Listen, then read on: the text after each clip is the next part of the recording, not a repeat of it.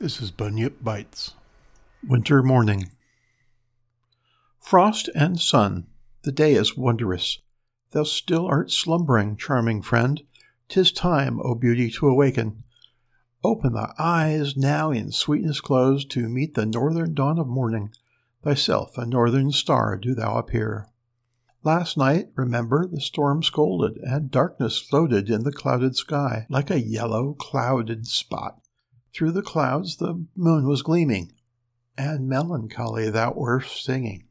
But now through the window cast a look. Stretched beneath the heaven's blue carpet like magnificent, in the sun the snow is sparkling, dark alone is the wood transparent, and through the hoar gleams green the fir, and under the ice the rivulet sparkles. And Tyre is lighted with diamond splendor, thy chamber with merry crackle. The wood is cracking in the oven. To meditation invites the sofa. But know you, in the sleigh not order why the brownish mare to harness? Over the morning snow we gliding, trust we shall, my friend, ourselves, to the speed of impatient steed.